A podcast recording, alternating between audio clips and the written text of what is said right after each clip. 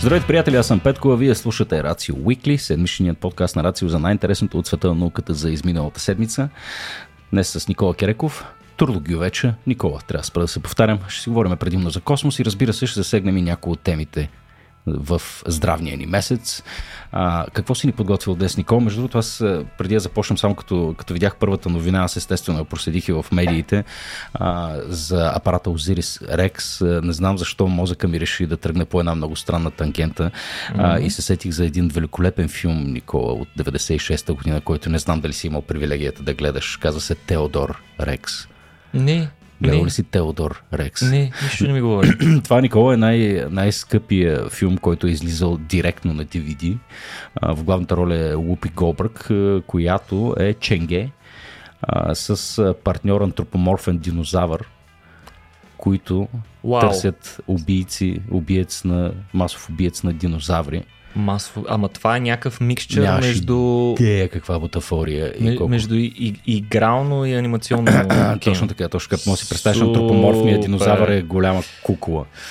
И е покъртителен, покъртителен филм. Просто... Значи то тип хибридизации на, в киното ги мрази още от времето, когато се опитаха да направят нещо подобно, хибрид между игрално кино и Looney Tunes, ако си спомняш с... Е, що бе, Space Jam е супер, бе. Не, не, не, Space Jam е по-добре, ама имаше едно много гадно.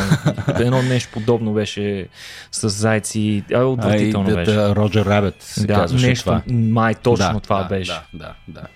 А, филма от 96-та година, може би година не толкова добра за киното, колкото беше 99-та година. Между другото, а, вчера попаднах на една статия, която ми изреви главата. Не знам, защо тръгнахме да си говорим за кино, Никола, но просто се сетих сега. 99-та година, а, само да ти напомня какви филми излизат в тая година, Никола. Само слушай за какво става въпрос.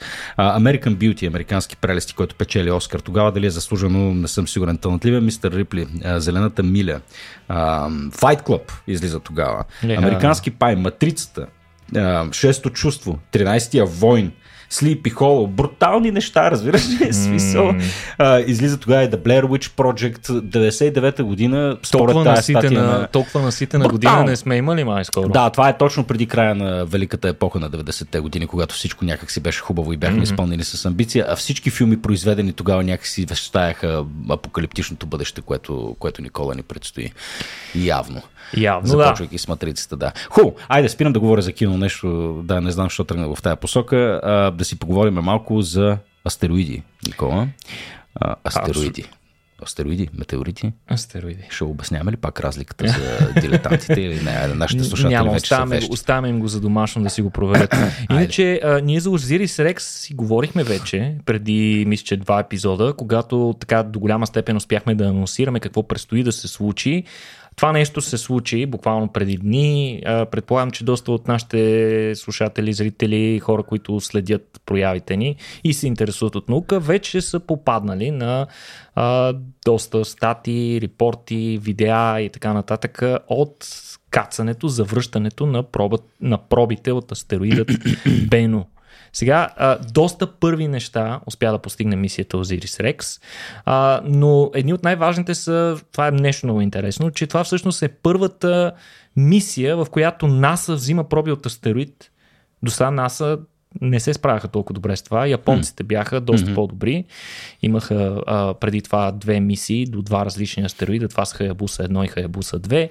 А, и всъщност така, е, това е и първата мисия, в която НАСА успява да върне такъв материал а, на Земята. А, и А тук- хаябусите също върнаха материал на земята. Едната. Едната. Е. Хаябуса 2, другата не. А, сега, цели, ама в- успя да върне няколко грама. Сега ще видиш обаче колко са успели да върнат американците. Сега целият апарат е с големината на голям микробус, такова малко даже към автобус отива. А, но на Земята всъщност не се върна целият автобус, а само капсулата, която съдържа пробите взети от астероидът Бено. 250 грама проба би трябвало да съдържа канистъра а, с а, скъпоценните проби. А, иначе по време на приземяването си капсулата се спусна през земната атмосфера с 12 км в секунда, което е около 43 000 км в час, почти два пъти по-бързо, отколкото скоростта с която орбитират сателитите в близка земна орбита, например.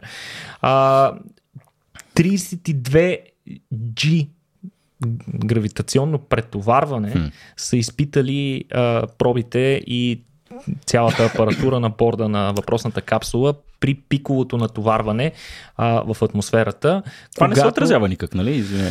Еми, сега на скали не, ама на нещо мекичко. Като... А, нещо мекичко ще стане много течничко бързо. Не, точно така. Иначе до 2900 градуса се е загряла капсулата, съответно нищо не може да издържи такава температура. Повечето метали се стапят при такава температура, за да оцелее съответно капсулата. Тя била покрита с топлинен щит, много подобен на този използван в в астронавтските капсули. А малко след а, този етап на максимално претоварване, нали, при контакта си с атмосферата, капсулата постепенно намалява скоростта си. При достигане на определена скорост се отваря първия парашут, така наречения дрог парашут. То, неговата, той е с много, малка, много малък диаметър, но от, от, от изключително здрава материя. Неговата цел не е толкова да забави пробата, колкото да а, осигури, да осигури контролираното изпускане, т.е. тя да запази траекторията си на движение, да не се влияе толкова от ветрове и така нататък, за да са наясно къде точно ще се приземи или относително къде ще се приземи. Приземяването беше планирано на територията на една военно-въздушна база в пустинята в Юта. А, че те доста точно вече ги правят тия неща, не е да като да каса някъде Абсолютно. в пустинята Невада. Малко по-късно се отвори и вторият парашут, който вече беше много по-голям. Неговата роля беше да забави а, пробата до скоростта, с която се спуска един средностатистически парашутист, след което тя падна на повърхността. Всичко това беше излъчвано на живо и милиони хора по цял свят следяха какво се случва. А, много интересно последваха много интересни моменти, в които един хеликоптер обикаляше а, капсулата, гледаха я дълго време, множество камери бяха насочени на там, а, но фактически това приближаване се се забавяше, хората почнаха да нервничат. Защо толкова се забавя? Ами, защото тази космическа проба се е загряла до почти 3000 градуса и отнема известно време малко е поистине, за да можем ние да я пипаме и да боравим с нея изобщо. Трябваше да пуснат български сапьори, Никола попотници да свършат тази работа. Аз просто си го да представям. така горъчката с пръчка, нали? просто си го представям това цялото нещо, абсолютно, абсолютно реално е в главата ми. Сигурен съм, че тази нощ ще го сънувам. А, но иначе специалистите от НАСА а, репетираха за това нещо в продължение на месеци преди това, като многократно повтаряха това нещо, включително използваха а, макет в реални мащаби на, на въпросната капсула с пробата.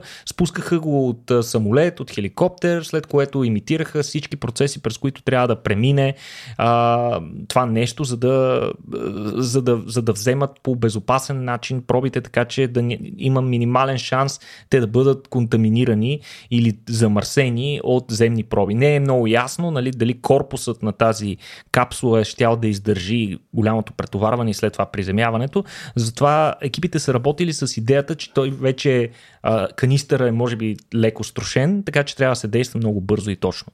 Какво направиха след това? Им почнаха да го увиват в едни найлони и разни други материали. Получи се едно такова многослойно а, светоотражателно такова сребристо пакетче, което беше закачено с а, такъв а, кабел, с въже за един хеликоптер, който го хвана и го занесе до най-близката база а, където всъщност а, трябваше да се извърши първата преработка на пробата. Това, което направиха учените и екипите на място, е, че те прехвърлиха м- канистъра с пробата, т.е. извадиха канистъра вече с пробата, сърцевината, това за което всички астрономи и планетарни астрономи мечтаяха от толкова години.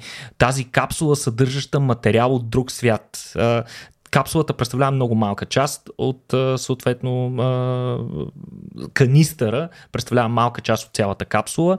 Съответно капсулата трябваше много внимателно да бъде отворена, канистъра да бъде изваден и да бъде много бързо поставен в азотна среда, за да не се променя състава му, тъй като азота е доста такъв инертен газ не взаимодейства толкова активно с различни съставки и затова по този начин ние можем да запазим пробата по начина по който е била винаги. Съответно, про, а, пробите се и изстудяват. Целта е, ако в тях вътре има затворени газове, а, когато ги изстудиш из, излизането на тези газове от вътрешността на прашинките и пробите от скали ще бъде значително забавено. По такъв начин учените в последствие могат да ги анализират много по-точно.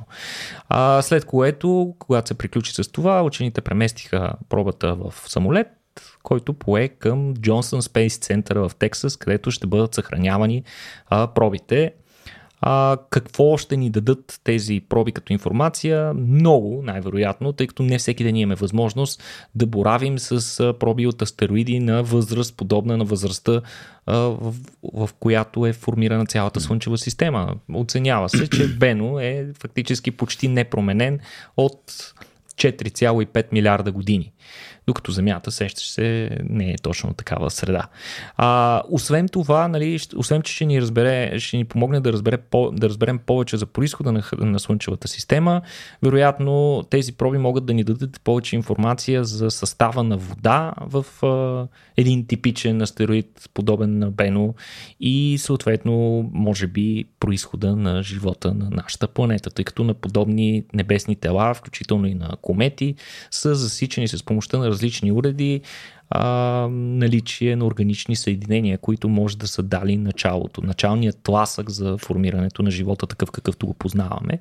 А, ние си говорихме доста по темата за Osiris Rex, няма да навлизам много в детайли за самия апарат, на който му е интересно, между другото, доста линкове ще оставим в описанието към този подкаст, може да прочетете повече, много интересни неща има за него.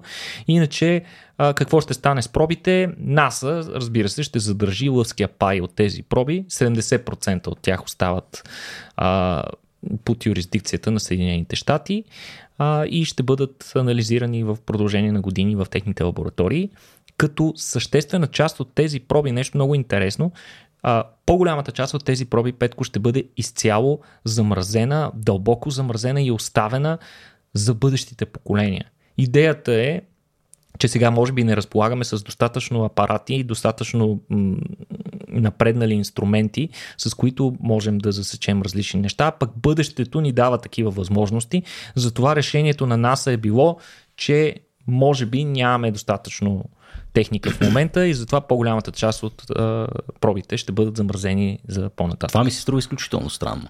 Странно, необичайно решение, но пък... Не, и то ми се, с... то ми се струва странно, защото освен... Висока перспектива, нали? Да, при все, че имам тройка по химия, нали, колко, колко нови технологии са необходими, за да може ти по някакъв начин да извлечеш основната информация до ниво атом и кварк е, от тая материя. Ами не можем да знаем това, Петко. В смисъл, наистина няма как да знаем как ще се развие е, изобщо науката за материалите в бъдеще. Аз просто не знаех, че дори хипотетично е, в момента има някакво, че, че, че дори на, на теория съществуват празнини в това познание нали, на състава според на материята. Мен, според мен е, по... е има. Да.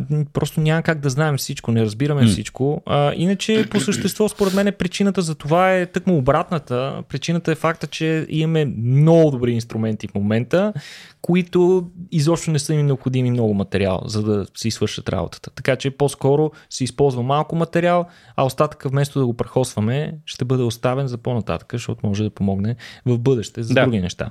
А какво ще стане с останалите 30%? 25% ще бъдат раздадени на над 200 учени от 35 научни институции по цял свят. Ние 4%, там ли сме? Не.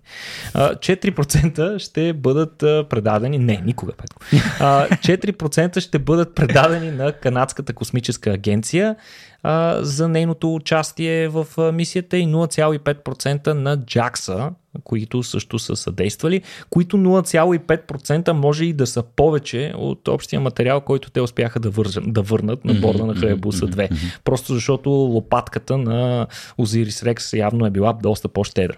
А, мисията, малко преговор как премина мисията, тя стартира 2006 година, 2018, 2016 по-скоро, 2018 стигна до Бено, до астероидът Бено, 2020 година взе проби от него, 2021 пое обратно към Земята и за тези общо 7 години мисията е изминала 6,2 милиарда километра, докато върне материал от а, този скален къс с диаметър около 500 метра на Земята.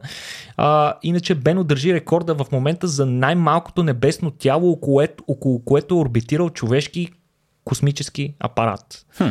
До сега не сме имали а, такава възможност преди. Надяваме се в бъдеще все повече такива А апарати. извинявай, да колко беше голям Бено? 500, 500 метра 500 диаметра. диаметра. Боже мили.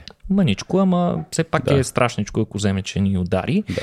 Иначе това не е края на мисията. Това е най-интересното. Всъщност, както споменах, а, Озирис Рекс апаратът е около голям колкото един автобус. И вече споменахме, че капсулата му се приземи в а, пустинята Юта, но основната част от апарата остана в космоса. Какво стана с нея? Нали, логичното е, да, ще изгорим в атмосферата, но не учените на НАСА са погледнали инструмента, който показва колко гориво има още мисията. Видяли са, че му остава още, ай няма казваме бензин, но пропелант и са решили да се възползват от тази възможност изчислили са специална траектория, по която апаратът да мине, да изхвърли съответно капсулата с пробата и да продължи нататък по новата си дестинация към нова мисия. Подобно на Джеймс Бонд, който веднага след като свърши мисията му дават нова мисия или на мисията невъзможна. А, Та 20 минути след като остави пробите от Бено, Озирис Рекс задейства двигателите си и пое в нова посока към новата си мисия, като съответно вече апаратът ще се казва Озирис Apex. И той се е насочил към един друг астероид, Апофис, където ще достигне през 2029 година, когато същият астероид Апофис ще прелети много близо и до нашата планета, така че те първа апаратът ще има да свърши още малко Но работа. той, а, вече бидейки лишен от основния апарат, който събира проби, от Не може да Apple- взема проби. Няма да взема проби, ще го заснеме, Но може, ще, ще прави заснема, ще анализира с инструментите си на борда от разстояние, каквото може. А, някои учени от НАСА пък предполагат, че може би ще му остане и малко тяга, за да мине и през още един астероид. Не е много ясно. Но Гледай ти. супер, супер Да. съвместяване на полезното с приятното. Много яко. Добре, следващата мисия е за космическата сонда Паркър, която е взела проба от Слънцето. Точно така. Е, точно така, по инерция. Ами... Това дали ще го доживеем? Някой с лъжичка да гребне от Ами, тази е, е, аморфна нали, маса. Северна Корея свършиха тази работа. Така ли? Е, не си, ли, не си ли спомняш, че изстреляха една мисия, която в техните медии беше представена като първата мисия на човечеството до Слънцето, в която а, техният апарат е гребнал буквално част проба от Слънцето и я е върнал, върнал я на планетата, Не. където лично лидерът Ким Чен Ун е имал възможност да я изследва и да я разгледа. Тук логичният въпрос, Петко, логичният въпрос е нали, как обясняват медиите нали, големия проблем с приближаването до Слънцето, така че да вземеш проби от него. То това ли е единствения проблем? Те, Те са казали, преди. че за да, се, за, да, за да се гарантира успеха на мисията, мисията е била свършена през нощта, Петко, когато Слънцето не грее. Това не мога да е вярно, Никола. Това си го измисли Ще, като ще, ти намеря, ще, Абсурд. ще ти намеря статия по въпроса. I Това call случи- bullshit. Не, това дори, дори и те не са способни на така грандиозна глупост. А, Оф. Да, връщаме се на космическата проба Паркър, една от любимите ни космически проби, следващи Слънцето, след Solar Orbiter, към която имаме така сантиментални чувства. А, но Паркър наскоро се превърна и в най-бързият човешки обект. Като не си спомням каква му беше точно скоростта, но доста по-бързо от Voyager-ите се движи и съответно това нещо се случи при едно от най-близките му преминавания до Слънцето, като тогава космическата проба Паркър не докосна Слънцето, но докосна нейния своеобразен вуал така короната на Слънцето, което е така най-външните слоеве от Слънчевата атмосфера на разстояние около 6,4 милиона километра от Слънцето. 692 хиляди км в час е скоростта на пробата Паркър. Супер е. Да. What?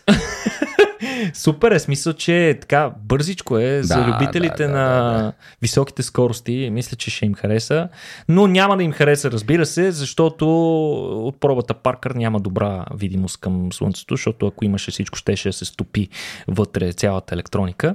Та, сондата е преминала през а, наскоро а, а, Сондата е преминала през много мащабно слънчево изригване, Петко. Тъй като бидейки близо до Слънцето, неизбежно си подложени на такива неща. Още повече, че в момента Слънцето преминава през своя слънчев максимум, което означава, че този тип явления са и най-чести в, в сегашно време и е заснела цялото нещо за първ път от толкова близо.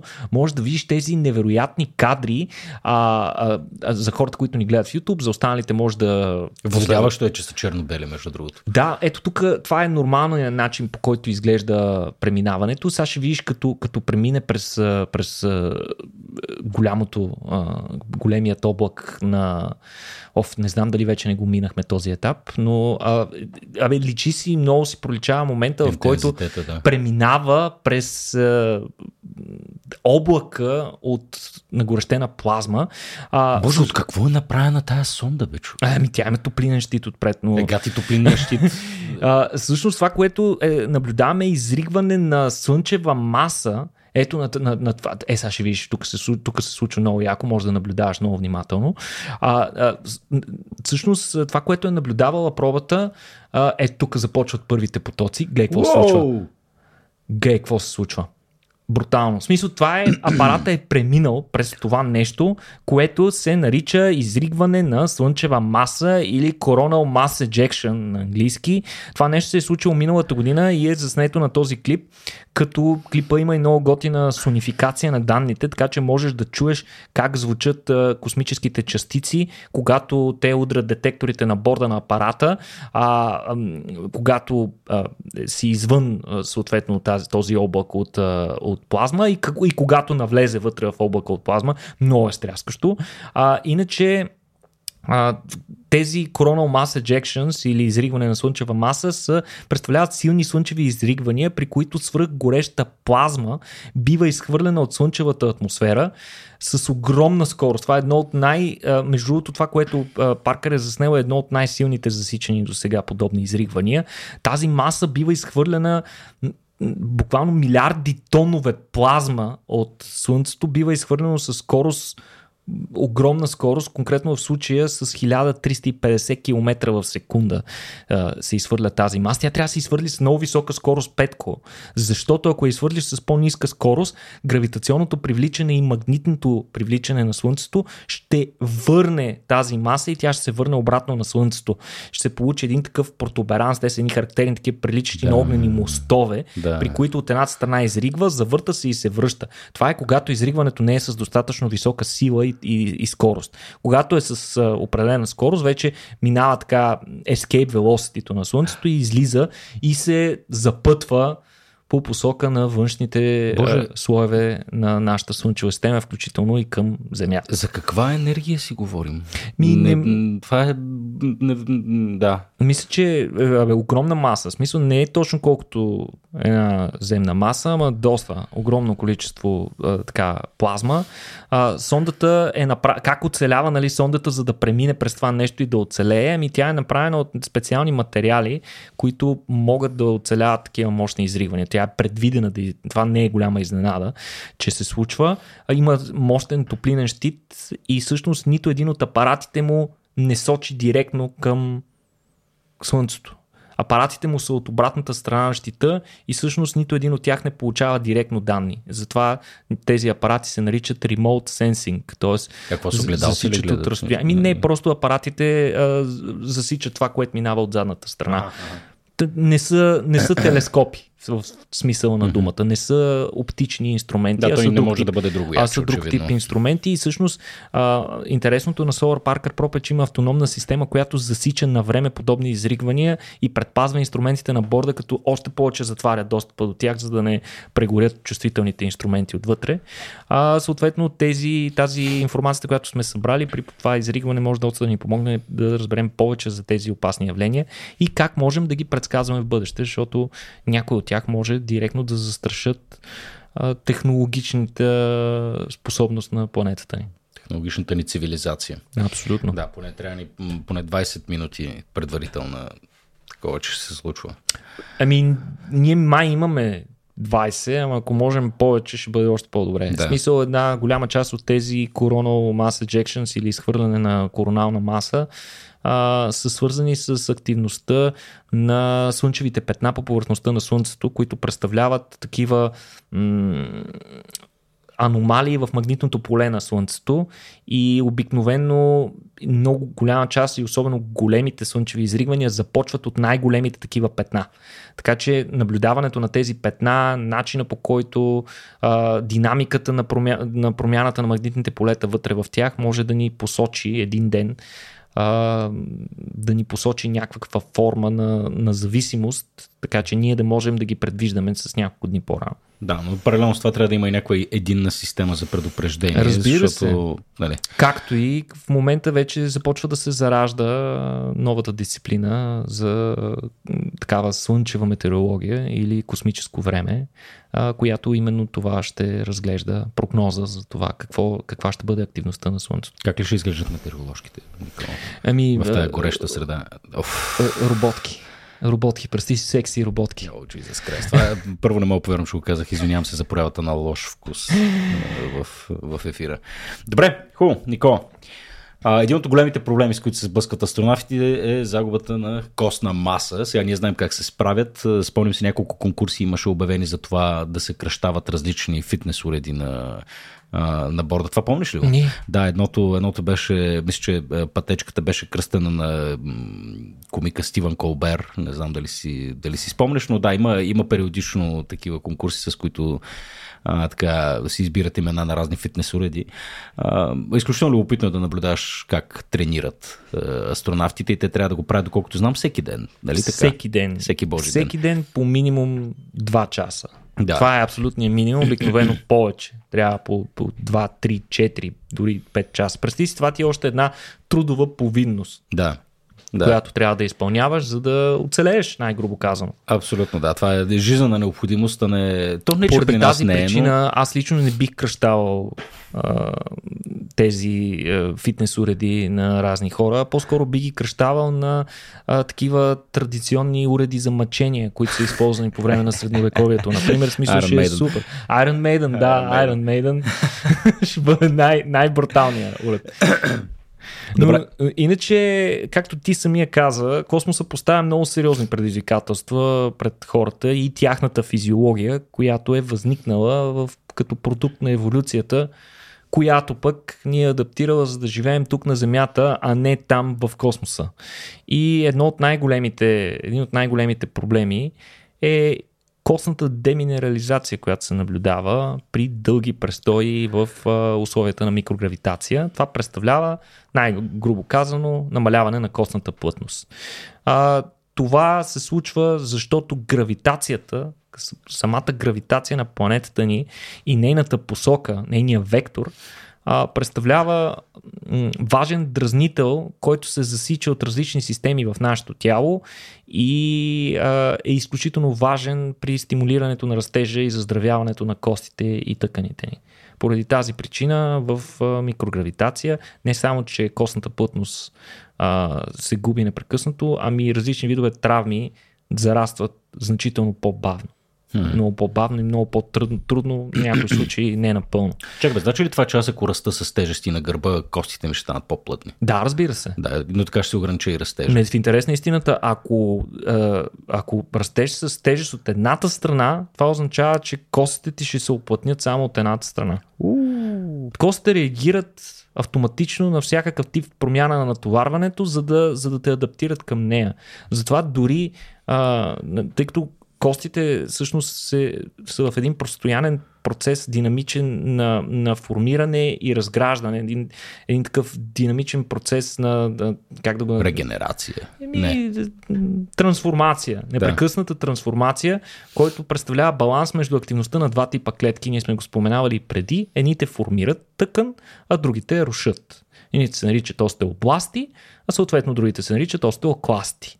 И тези две, два, две групи клетки, въпреки че едните работят, другите рушат, те не се мразят, те работят абсолютно в синхрон, така че когато едните рушат, другите да градят съответно това, което трябва. Като разрухата е необходима, за да може да се адаптира. Абсолютно, абсолютно. И с оглед на това, например, ако дълго време ви се налага да носите, да кажем, тежка турба, Примерно, баба ви ви е изпратила по влака картофи и лучец. И две дини. И две дини, точно така. В една от тия големите турби с а, тази кръстосаната шарка, и нали, веднага се сещат и нашите слушатели, какво имам предвид. Които са над 35 годишна Еми, е, разбира се. Между другото, баба ви е нямала никакъв проблем да го занесе това до влака. Вие се чудите нали, как ще стигнете до автобуса с това нещо. Обаче, тъй като живеете на другия край на града, съответно може да ви се наложи да носите тази турба в продължение на 40 минути или повече. Буквално един час или повече такова натоварване от едната страна неравномерно може да доведе до нива на промяна в в а, структурата на вашите кости, които могат да се засекат с различни инструменти. Е, Толкова са активни тези два вида клетки. Та, Връщаме се на костната плътност и на астронавтите. Сега астронавтите губят по 1% от костната си маса на месец, което е 12 пъти по-бързо, отколкото на Земята. А, съответно, при това се повишава значително риска от фрактури. Трябва, както казахме, трябва да тренират непрекъснато, за да се противопоставят на скоростта на тази загуба, което им отнема много ценно време ценно време на екипажа, в което те могат или да почиват, или да вършат някаква доста по-важна работа, за която са изпратени да. там. А, извинявай, само една скоба. А, а това остеопластите просто спират, класти. кластите, в случая тези, които разрушават, те mm-hmm. продължават да са активни, но остеопластите стават по-неактивни в микрогравитация, Точно тъй като се така. спазва някакъв принцип на какво на пестене на енергия. В смисъл, mm-hmm. тялото счита, че не е нужно да работи повече Именно. по този въпрос и спира да. Точно така, нарушава се баланса на работата между двете, при които обикновено едните рушат толкова колкото другите градят. Да. А в този случай тези, които рушат, взимат надмощие на тия, които градят, които да. Почват да мързелуват така малко mm. и, и съответно астронавтите започват да губят. Да, но тук просто това се, това се дължи на този императив да се пести енергия mm. при всички положения. А има, има и още един голям проблем, не просто, че астронавтите трябва да тренират толкова активно, ами при някои астронавти това може да е опасно. Понякога тренировките могат да, да не се препоръчват този тип натоварване, който помага. Примерно при някакви състояния, да кажем някакъв астронавт е, има някакъв проблем. Наскоро имаше един астронавт, който получи а, а, вътрешен а, съсирек в, в тялото си, огромен съсирек в една от основните му, един от основните му кръвоносни съдове. А, той набързо изпи всички противосъсирващи на борда, там се наложи на следващата мисия да му бъдат изпратени нови такива лекарства. Wow. Този астронавт със сигурност не е тренирал или е тренирал на лекотен режим за времето, в което а, е протичала терапията. Защото е опасно за него. Сега, а, скорошно изследване на учени, публикувано в престижното издание Microgravity, което е подразделение на а, семейството Nature, а, така казвам го с задоволство, с задоволство и така медец в устата. Ти абонира ли си към Microgravity? Не съм абониран, ама силно учените много се радват и се хвалят на всичките си познати учени, защото другите им познати няма да разберат защо толкова се хвалят. Но всъщност те са публикували много интересно изследване, което демонстрира нов начин за значително забавяне на процеса на загуба на костна плътност при дълготрайно пребиваване в космоса, като те всъщност са разработили нов медикамент на основата на човешкия протеин NEL1. Това е една сигнална молекула, която контролира растежа на костната тъкан в организма ни. Сега преди няколко години е установено, че инжектирането на NEL1 ускорява регенерацията на кости и хрущяли в тялото на гризачи. Тоест те са стъпили на предишно изследване, но са разработили фактически по-различна, модифицирана версия на този естествен, тази естествена молекула в нашия организъм, а, която да действа, да е по-дълго действаща форма. Всъщност, благодарение на тази доразработка на, на апгрейднали сме природата фактически по този начин. Благодарение на, на този апгрейд, а, се удължава полуживота на молекулата от 5,5 часа на 15,5 часа, което помага нали, астронавтите да не се налага непрекъснато да взимат хапчета, ами само веднъж на ден. И освен това, модификацията дава възможност тази молекула селективно да достига и да прониква в костната тъкан и това означава, че тя няма да има странични ефекти, отивайки в други тъкани, където не трябва да ходи. Съответно, медикамента ученици са го изтествали на 40 мишки, които са прекарали 9 месеца на Международната космическа станция. 9 седмици, извинявам се. 9 седмици на Международната космическа станция, като половината съответно получават медикамента, другата половина са контроли. И след завръщането си на Земята, което е първото завръщане на живи гризачи на Земята от страна на НАСА от доста време. След завръщането им на Земята се мери костната им плътност, най-вече в областта на бедрата, раменете и гръбнака. И това, което учените са установили е значително подобрение.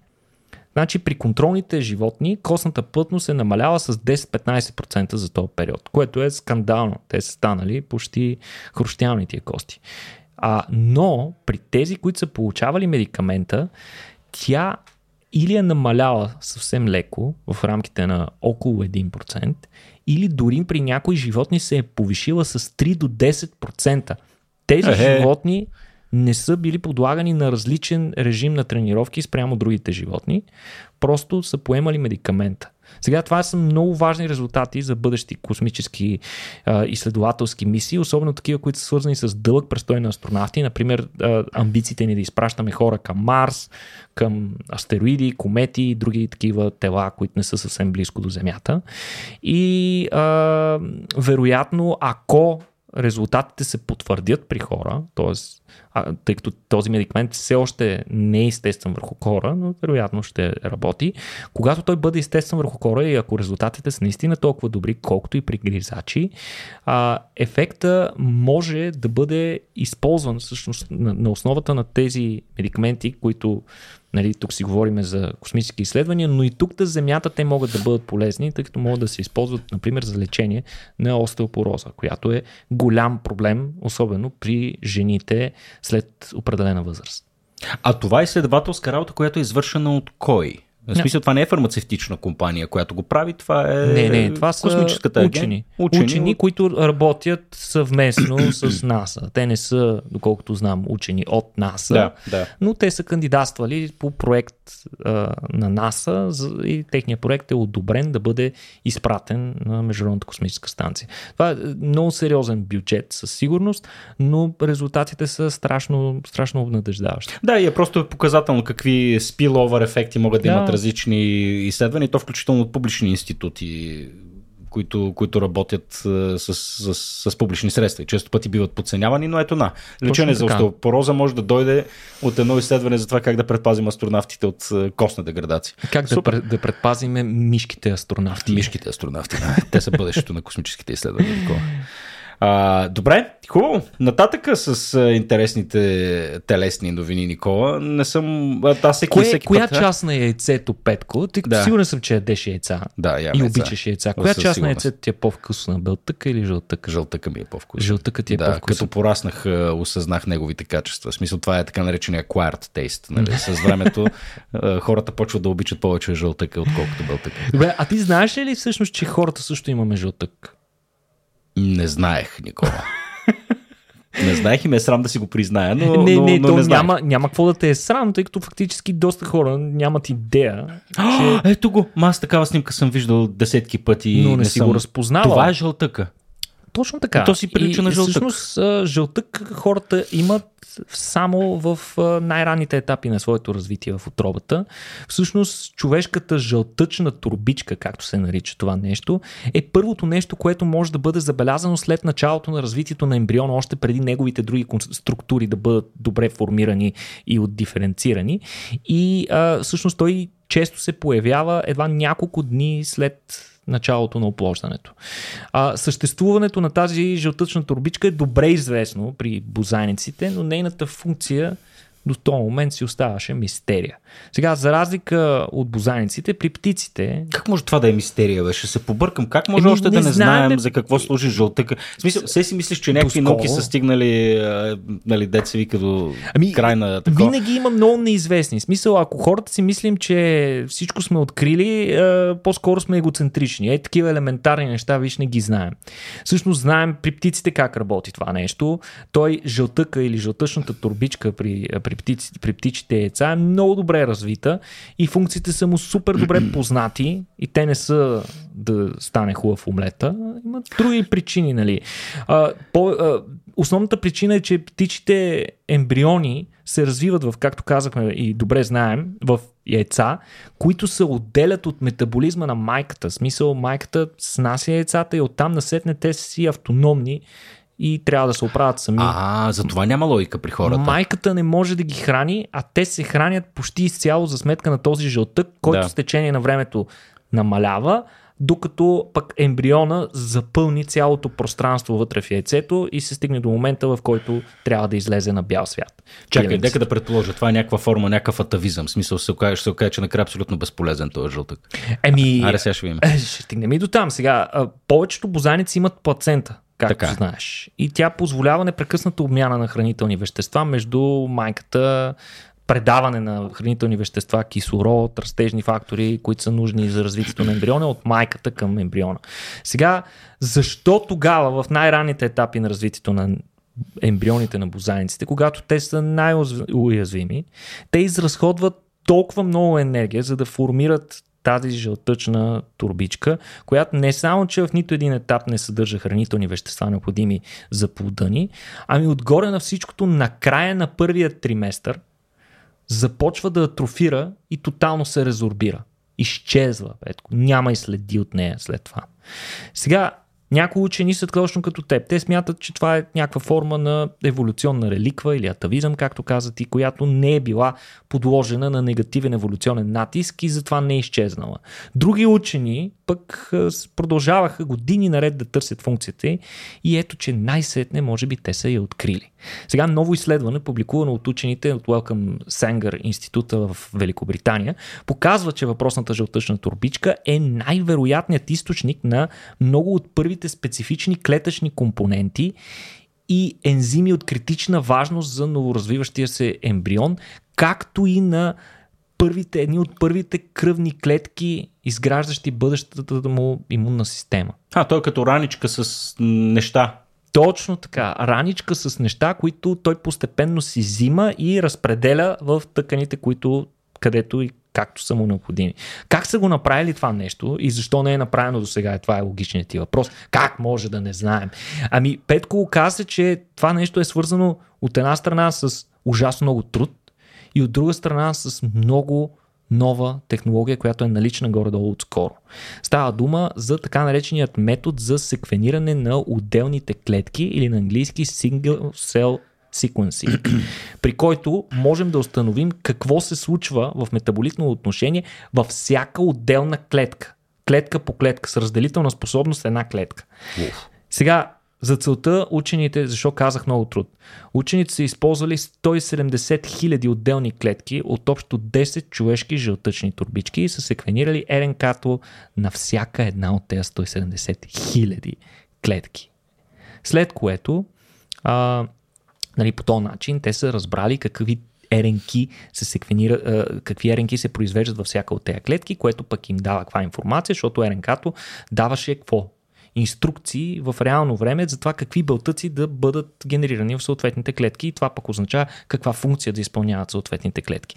Сега, още по-яко е, че те са успели да проследят различните насоки, давани в различните етапи от тяхното развитие на ембриони, т.е. как се променят. В един случай една клетка изпълнява една роля, след това обаче тя трябва да постепенно да промени своята роля или своята активност, което се отразява като промяна в РНК-то, което а, има вътре в клетката и съответно експресията на различните протеини. Сега, а, те са взели данните и са ги нахранили, разбира се, в някакъв а, алгоритъм Machine Learning, защото няма как да се обработят на ръка 170 хиляди информацията от 170 хиляди клетки, при условие, че на всяка от клетките а, генерира хиляди различни видове ренки, десетки хиляди различни видове ренки. Сега, а, и всъщност учените, след като са анализирали тази информация, те са я сравнили с тази при други бозайници, например от лабораторни бишки, са открили, че конкретно при човешките ембриони експресията на РНК е доста различна. Има, има разлики, което пък може да ни помогне да разберем по-добре какво се случва в тези най-ранни етапи от развитието на човешките тъкани при човешките ембриони. Иначе с а, всички тези изследвания учените са установили и нов път, по който се образуват макрофагите. Макрофагите са имунни клетки, които се борят с нашественици, като ги поглъщат. Макрофагите изпълняват и други роли. Те могат да поглъщат и наши собствени клетки или части от тъкани, които вече не са нужни.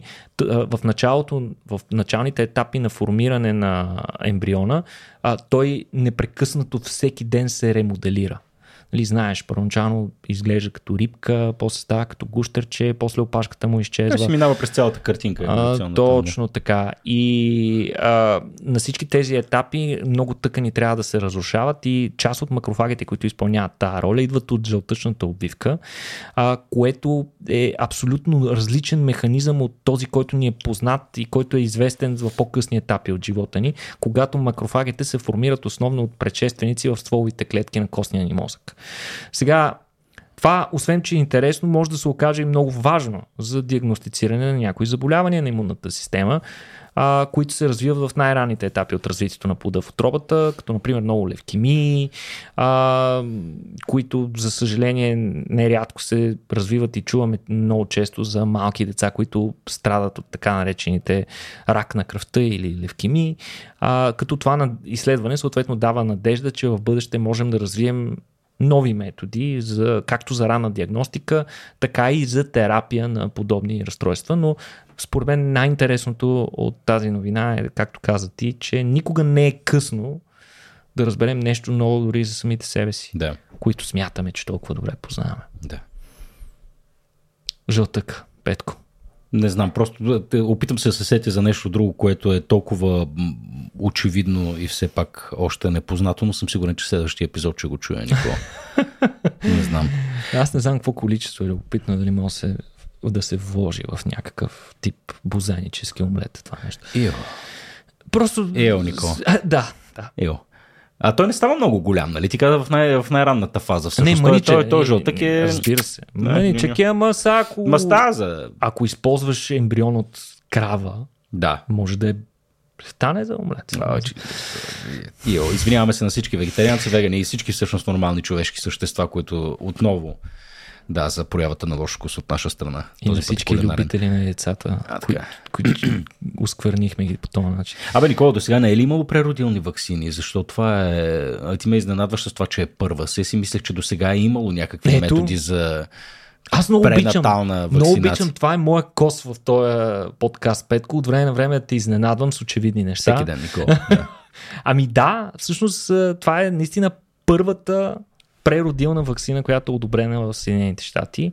Става дума за вакцина, която FDA наскоро одобри с цел тя да бъде използвана за стимулирането на образуването на имунитет от деца, докато те са още в отробата.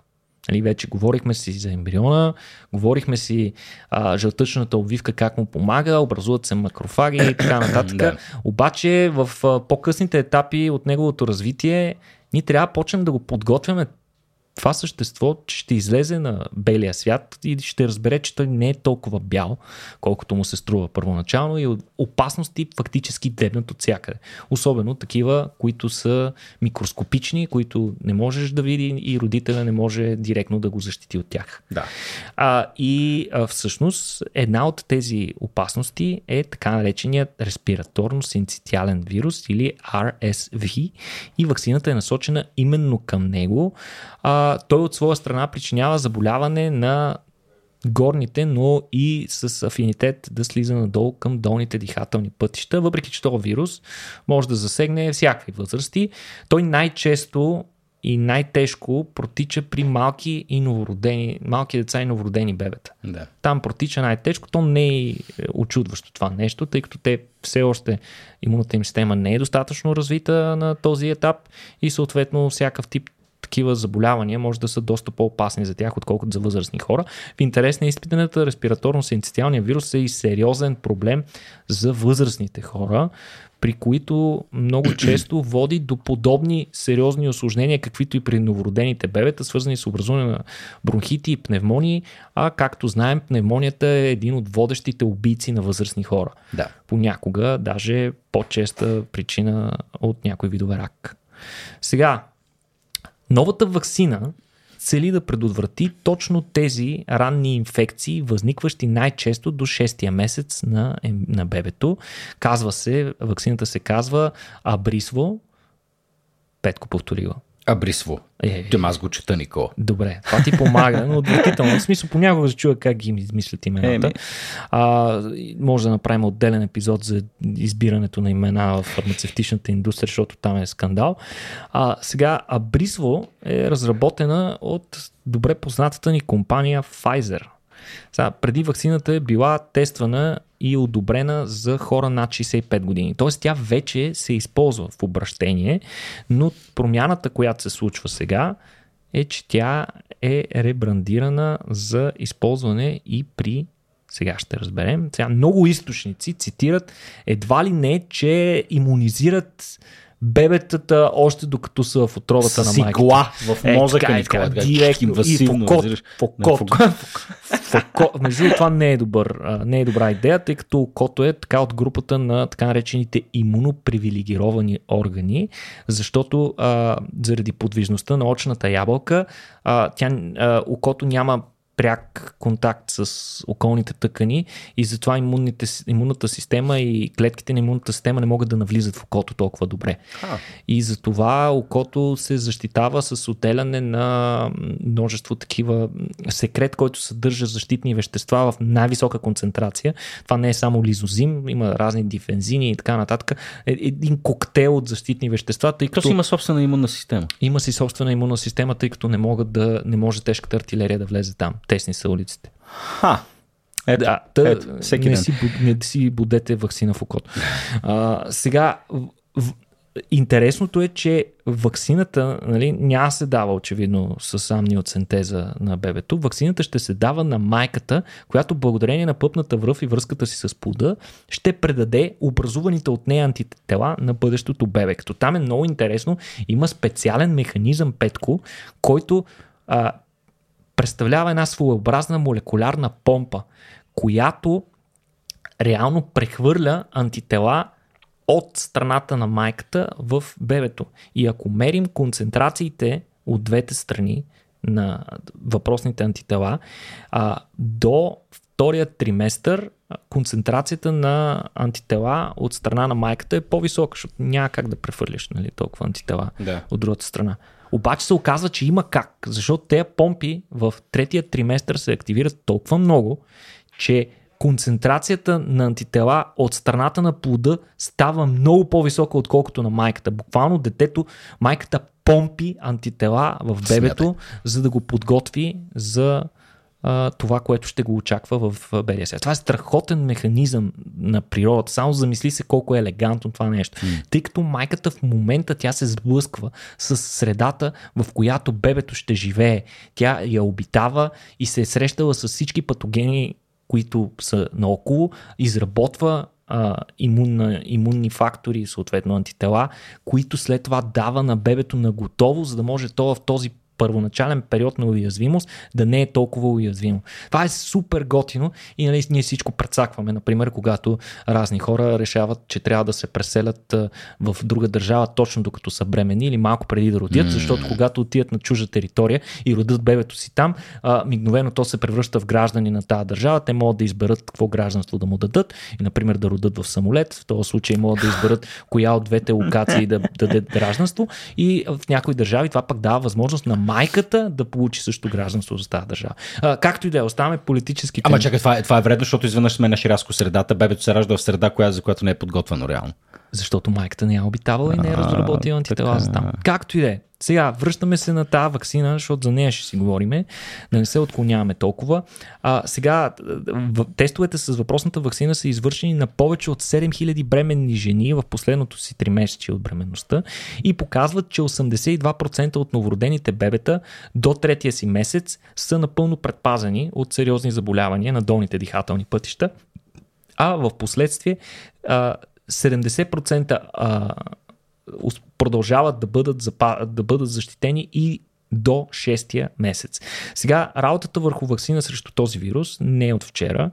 А, има една друга компания, GSK се нарича, от големите фармацевтични гиганти, по-известни като Big Pharma, които също имат одобрена вакцина срещу респираторно-синцитиалния вирус за хора над 65 години и искат да си я пребрандират и за бебета, но в случая така Pfizer ги изпревари малко. Иначе а, както споменахме, това е първата такава вакцина в света, защото има много вакцини, които са одобрени да се поставят и на бременни жени с цел да се подпомогне техния имунитет. И се знае, че понякога образуваните антитела в резултат на тези вакцини могат да се намерят и у новородените бебета. Например, такива вакцини, които се препоръчват за бременни жени са Дифтет-кок или комбинираната вакцина срещу дифтерия, тетанус и коклюш, грипните вакцини, че даже и вакцината срещу COVID също се препоръчва за бременни жени, но до сега те са одобрявани на принципа, че не са опасни за плода, а не, че са предназначени за него. Аха. В смисъл, в кохортата от тествани хора винаги се набират и бременни жени, върху които просто да се докаже, че е безопасно за плода това нещо и, и съответно и за майката в този период на, на нейната бременност. Но никога до сега нали, не е така вакцина не е разработвана и брандирана изцяло с тази цел. Майката да я получи не толкова за себе си, а за да защити своето бебе. А, иначе има и други начини да се бориме с респираторно-синцитиалния вирус. Например, AstraZeneca пък са разработили моноклонални антитела, т.е. те изпълняват ролята на майката, произвеждат антителата обаче изкуствено и после могат да ги прехвърлят на деца, които са болни или, или са на път да се разболеят, но както можеш да се досетиш, това е ужасяващо скъпо и не е за предпочитане. Сега, от тук насетне какво следва за тази вакцина? От тук нататък Центъра за контрол на инфекциозните заболявания, или така наречено CDC, трябва да реши кой и кога ще има възможност да получава тази нова вакцина. От тази страна на океана, Европейската агенция за лекарствата, ЕМА, вече препоръчва вакцината за одобрение и в Европа. Ако Европейската комисия разреши поставянето и в Европа, тя ще бъде налична за бремени жени още от до година. Така че тази новина е и актуална в интерес на истината. Надеждата е, че това може да предотврати над 200 000 хоспитализации на иначе напълно здрави деца до 5 годишна възраст, само в рамките на Европейския съюз. Така Страхотно. че. Страхотно. Аз само се чудя тази настинка кога ще пребориме бе Никола. Да, между другото, респираторно-синцитиалния вирус при нормалните хора причинява заболяване подобно на настинка. Да.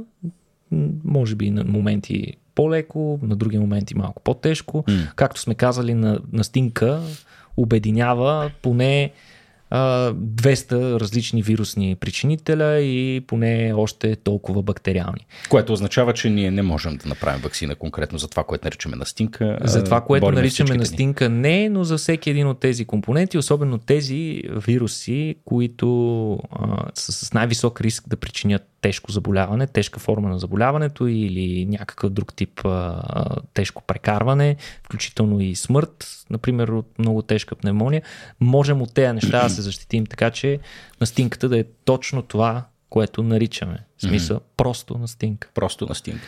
Добре, Добре, се възползвам от твоята експертиза на имунолог, не практикуваш, но все пак доктор а, на науките.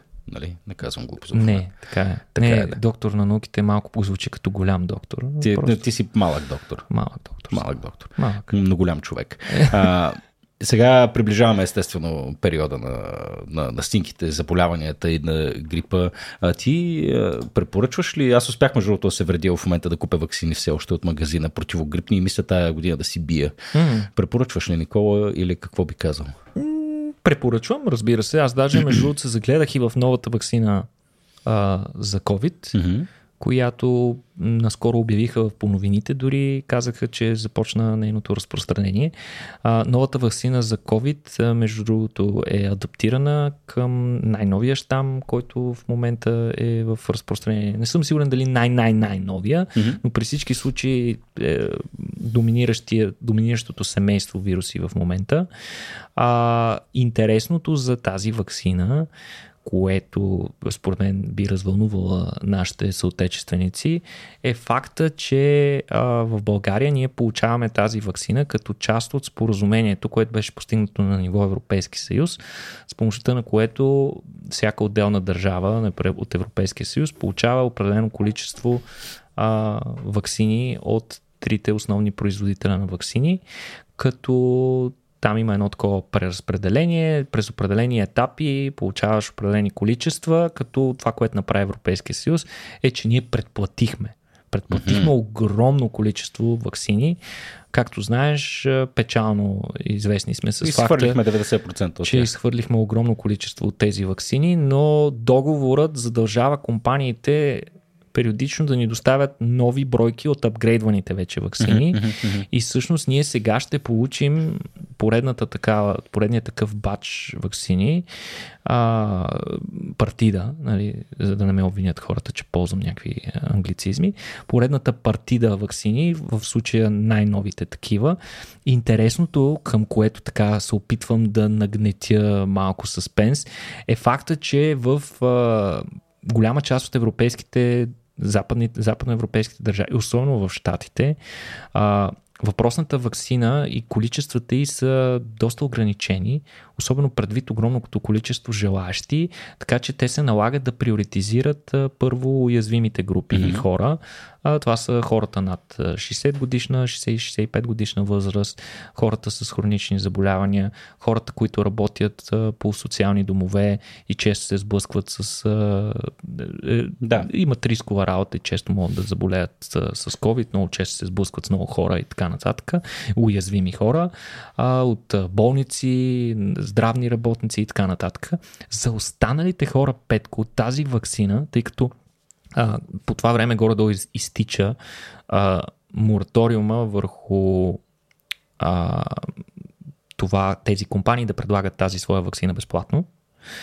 И всъщност това, което се случва е, че в тези държави хора, които биха искали, които не спадат към нито една от тези групи, които споменахме, но биха искали да получат все пак вакцината, ще я получат на доста сериозна цена.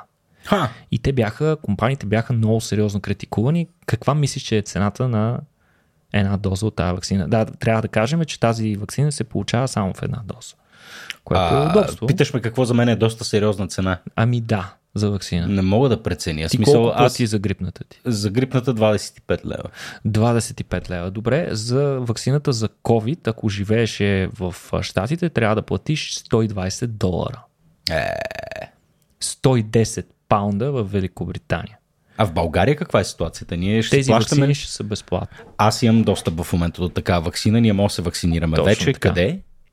Ами, нямам, да? нямам представа в момента къде са актуалните вакцинални центрове. Това може да се провери в регистъра, в, рези, в регионалното рези за съответния град. А там дали могат да бият и в резито противогрипната вакцина? В резито не, ама в болницата със сигурност могат. Да, носи си, я, носи си я, но не е желателно двете вакцини да се слагат едновременно. Хубаво е да се остави някаква Колко? интервал от поне две седмици между тях. Коя да си бие първо? Ако се налага налага и двете да си ги биеш, мога да направиш тарикатулка, едната да си сложиш в едната ръка, другата от другата ръка. Това е, е нали, малко шантавелско е. Ага. По-скоро бих ти препоръчал да ги разместиш в времето. Но кое е според тебе по-приоритетно?